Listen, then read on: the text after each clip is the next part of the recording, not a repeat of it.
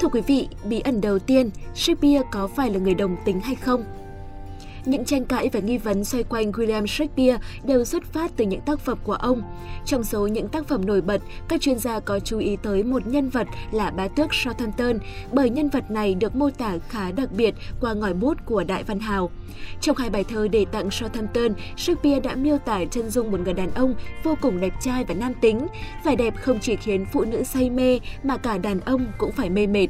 Anh ta ghét hôn nhân, chỉ có hứng thú với những vở kịch, đã từ chối hôn ước với một người con gái quý tộc và bị phạt 5.000 bảng Anh. Trong những tác phẩm khác, nhà thơ cũng thể hiện sự say mê với một người đàn ông nhưng không được đáp lại. Ông cũng mô tả về cuộc hôn nhân không hạnh phúc và cái nhìn miệt thị của người vợ. Ngoài ra, trong di chúc của mình, Shakespeare đã để lại tiền bạc cho những người bạn nam của mình, chỉ để họ có thể mua những chiếc nhẫn kỷ niệm để tưởng nhớ tình thân ái giữa ông với họ. Những căn cứ trên đã khiến cho những học giả đưa ra nhiều suy luận và nghi ngờ, nhưng cho tới nay vẫn chẳng ai có thể đưa ra được khẳng định chính xác. Những tranh cãi xoay quanh cuộc sống hôn nhân Quý vị và các bạn thân mến, năm 1582, khi mới 18 tuổi, Shakespeare đã kết hôn với một người phụ nữ hơn ông 8 tuổi có tên là Annie Hathaway. Đám cưới diễn ra vội vàng tới nỗi những thủ tục thông thường bao gồm 3 bước đã bị rút gọn xuống chỉ còn một. Chỉ 6 tháng sau đám cưới, tháng 5 năm 1583, con gái đầu lòng của cặp vợ chồng đã chào đời. Những tình tiết này đã khiến nhiều người cho rằng đám cưới của Shakespeare với vợ là một đám cưới chạy bầu. Thậm chí có ý kiến lại còn cho rằng Annie đã mang thai với người đàn ông khác và cuộc hôn nhân với Shakespeare chỉ là để hợp pháp hóa cái thai trong bụng cô mà thôi.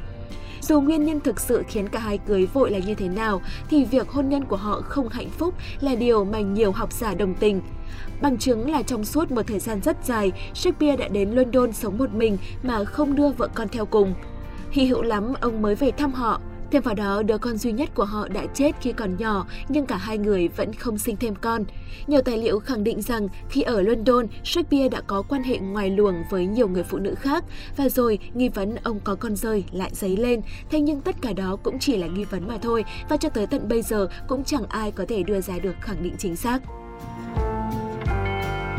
Cái chết bí ẩn Ngày 23 tháng 4 năm 1616, nhà soạn kịch đột ngột qua đời tại quê nhà khi ở tuổi 52 người ta đã không biết chính xác nguyên nhân cái chết của ông. Theo nhật ký của cha xứ nơi Shakespeare được chôn cất, ông đã lên cơn sốt và cái đêm ông qua đời khi đã uống quá chén với bạn bè. Tuy nhiên, đoạn nhật ký này lại được viết sau cái chết của Shakespeare đến tận 50 năm.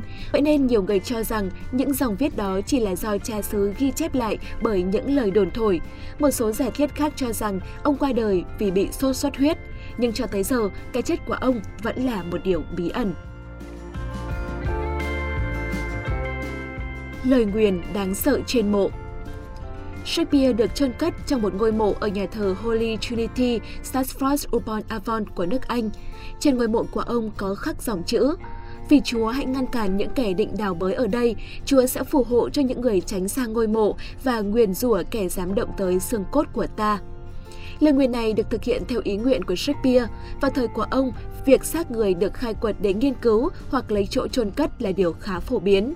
Do vậy, nhà văn không muốn điều tương tự xảy ra với hài cốt của mình lẫn người thân. Được biết, sau khi ngôi mộ được sửa chữa vào năm 2008, các công nhân cũng đã không dám di chuyển dù chỉ một viên đá, chứ đừng nói là động tới xương cốt của Shakespeare.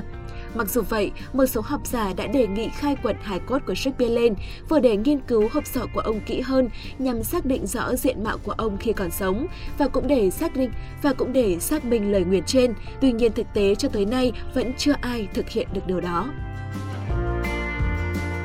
Vâng thưa quý vị, xung quanh cuộc đời của nhà soạn kịch nổi tiếng thế giới William Shakespeare có rất nhiều những điều bí ẩn và tranh cãi cho tới tận ngày nay.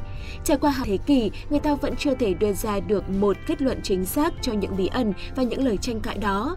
Và có lẽ rằng những bí ẩn đó sẽ mãi mãi chỉ là bí ẩn và tất cả những điều đưa ra chỉ là nghi hoặc và giả thuyết của hậu thế mà thôi.